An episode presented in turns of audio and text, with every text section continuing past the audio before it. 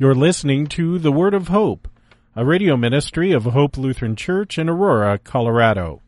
Our preacher is Pastor Bryan Wolfmueller with today's Word of Hope. In the name of Jesus, Amen. Dear saints, Jesus ends this fantastic story and parable of the Pharisee and tax collector's prayers with this conclusion, with this punchline. I tell you, this man went down to his house justified rather than the other. Now, this is one of the few times that we see the word justification in the Gospels, and this is especially jarring to us because this word, justification, is a legal word. It's a word that you would use in the courtroom. To be justified is to be declared righteous by a judge. We might think of, I think as close as we can get is the uh, idea of being acquitted or of being pardoned. You know the governors of, this, of all the states and the president of the United States have this authority to pardon people. They always do it at the end of their terms where they can't get in too much trouble. and they pardon all their buddies and they get to go out of jail. Now, when a person is pardoned, their crimes are erased. And, and, and even more than that, you're restored. If you, for example, commit a felony, you, you, your citizenship status is changed. You can't vote and things like this. But if the governor or if the president pardons you, then you're restored as a citizen. You can vote again and all the other rights of a citizen. Now, the word justification is like that, but it's even more than that. When the Bible talks about being justified, it doesn't, it, it doesn't only talk about taking away or covering the sins that we've committed, but it is an application to us and to our name, the righteousness and perfection of Jesus. Now, I've heard people define justification this way. Just as if you'd never sinned. And that's catchy, but it's only the first part of justification. It's also just as if you had perfectly kept God's law like Jesus did. That application, that imputation of the righteousness of Jesus is what it means to be justified. Now I think the best verse for this teaching is 2 Corinthians 5:21 which says this: For our sake he, God the Father, made him who knew no sin, Jesus, to be sin, so that in him we might become the righteousness of God. Now this is a truly stunning thing that you, dear saints, have the righteousness of God. It's, this, this is more than the righteousness of Adam and Eve before they sinned. It's, it's, it's, it's overflowing. It's, it's, it's more than that. It's the perfect obedience of Jesus. Everything that he did right and everything that he never did wrong, this is given to you. Now, this is a mind-blowing truth of the scripture. And even more mind-blowing is that the Bible teaches that we sinners have this righteousness, this perfection applied to our account, not by earning it, not by working for it, not by paying for it, but it, it comes to us purely as a perfectly free gift from God that we are justified not by our works or our efforts, but by faith. And faith alone. Now this is the great theme of the entire Bible. But with great clarity, we can hear Paul preaching it in Romans 3. This is Romans 3:21 and following. Now, the righteousness of God has been manifested apart from the law. The righteousness of God through faith in Jesus Christ for all who believe. For there is no distinction. All have sinned and fall short of the glory of God and are justified by His grace as a gift through the redemption that is in Christ Jesus, whom God put forth as uh, to be a propitiation, a, a atoning sacrifice by His blood, to be received by faith.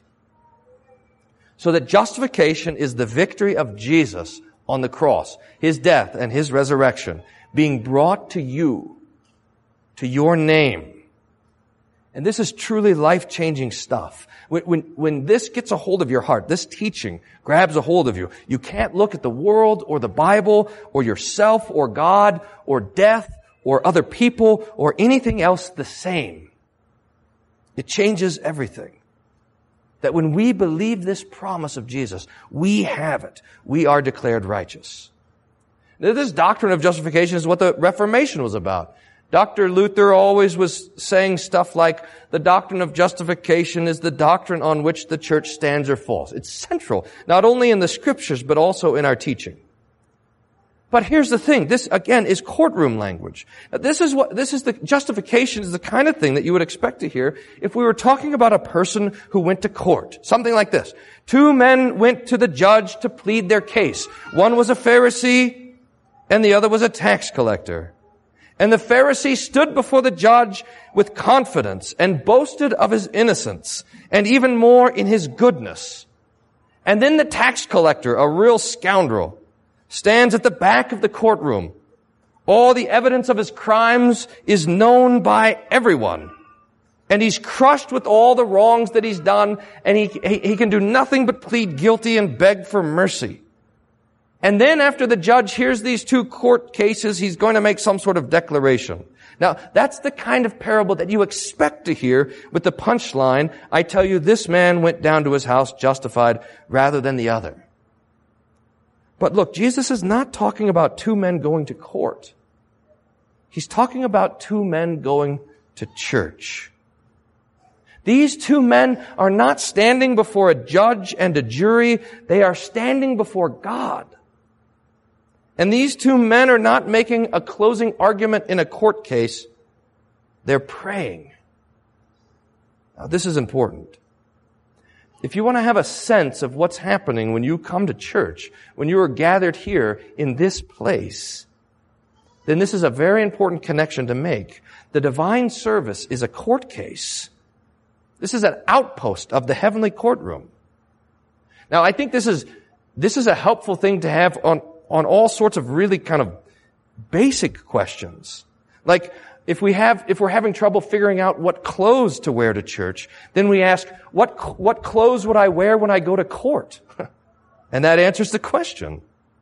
Or when we have questions about why when we come to church are we always standing up and sitting down? Well, you see the same thing when you go to a courtroom and the judge comes in the room and the bailiff says, all rise or please stand. I don't know exactly what they say.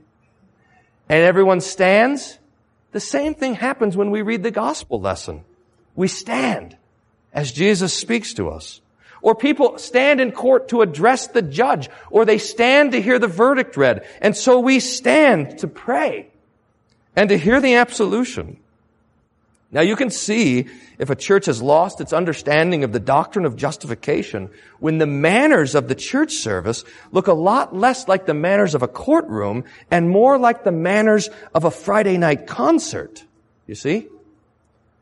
But this manners business is just a side note. The, the real thing that we want to get at is that when we come to church, we are standing before the judge, the judge of the universe. And we are entering into a trial. And just like every earthly trial, this trial begins with a pleading. How do you plead? And you've got two options. Guilty or not guilty. And these are the two options that Jesus has put before us in the parable. You've got the Pharisee option and you've got the tax collector option. You can stand with boldness and confidence and you can plead your own goodness, not guilty. Or you can bow down in humility, beating your chest and say, guilty as charged. Now, please listen carefully. You and I are naturally inclined to the Pharisee option. Your sinful flesh and mine too wants to stand before God in the strength of your own works, your efforts, your goodness. Now you know about this amazing thing. You've seen this over and over that when you go and you ask people if they'll go to heaven when they die, almost everybody says yes. And when you ask them why, they say, because I'm a good person. But what you ask them about all of your sins? And you know that there was a good reason for every one of them. And this is true for you. Now, can you think of a sin that you have committed this week that you have already not, that you have not already crafted an excuse for? I mean, think about that. It's an amazing thing that as soon as our conscience wants to charge us as guilty, we start making excuses for ourselves. Well, they cut me off. they started it. They deserved it. I earned it. Everybody needs a little break. Nobody was hurt. I meant well. You can't do everything. Nobody's perfect. They should get a job. Am I my brother's keeper? Do you know this constant conversation that's happening in your heart? This, my friends, is the Pharisee option. This is the not guilty option. This is the work that your sinful flesh is constantly busy with, and it is the work of self-justification, of defending your own goodness, of not letting any sin stick to your name. Now we know, we're Christians, we know that we should choose the tax collector option, that we should, that we should plead guilty before the Lord, but the constant conversation of our own hearts is excuses and concessions and hiding and justifying ourselves. And this is bad.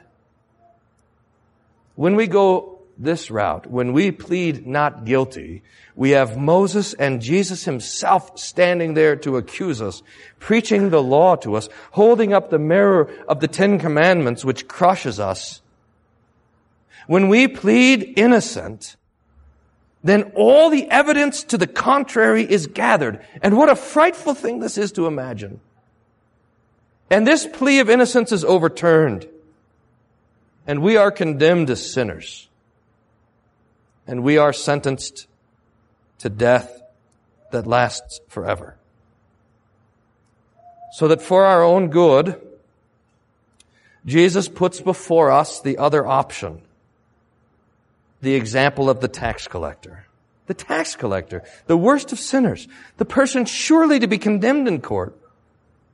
The thing about this tax collector is, is that if, if he would walk into the court and plead not guilty, then the judge and everybody else would laugh at him. He's guilty. And God knows it and everyone around him knows it, and he knows it, and so he stands there in the back of the service with the knowledge of his own guilt weighing him down, crushing him, and he enters the plea, God be merciful to me, a sinner. And this, dear friends, is how we come to church. Can you imagine? I, I don't know if we should do this one Sunday. When, when you come to church and the usher greets you there at the back door to hand you a bulletin, he asks you the question, how do you plead, innocent or guilty? but you can imagine that coming to church. And the first words out of our mouths are the answer. I, a poor, miserable sinner, confess unto thee all my sins and iniquity. I'm guilty. I'm throwing in my lot with the tax collector. I'm a sinner, a lost and condemned person, deserving the Lord's temporal and eternal punishment. God be merciful to me, a sinner. And when we enter this guilty plea, something incredible happens.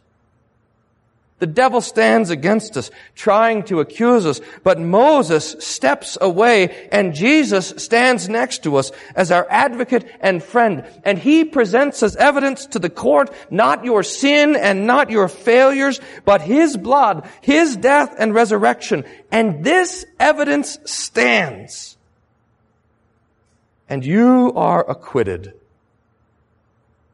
You are forgiven. You are set free. Sunday after Sunday, day after day, the judge of the universe hears your case and makes the judgment. He declares you righteous. I tell you, says Jesus, this man went down to his house justified rather than the other. And that man, dear friends, that man is you. Amen. The peace of God, which passes all understanding, guard your hearts and minds through Jesus Christ our Lord. Amen.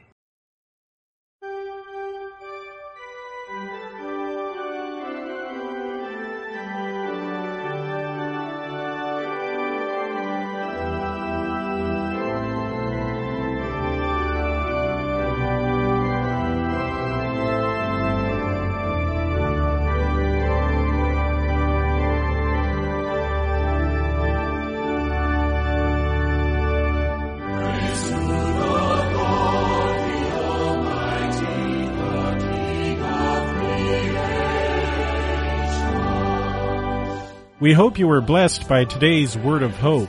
Hope Lutheran Church is located at 1345 Macon Street in Aurora, Colorado. Their weekly schedule is as follows. Sunday morning worship at 9:15, adult Bible class and youth Sunday school at 10:45 a.m. On Tuesday mornings there is a matin service at 8:30 a.m. with a Bible class to follow at 9:30 a.m. You can find out more about Hope Lutheran Church at www.hope-aurora.org. That's www.hope-aurora.org. Until next time, may the Lord bless you and keep you in His grace.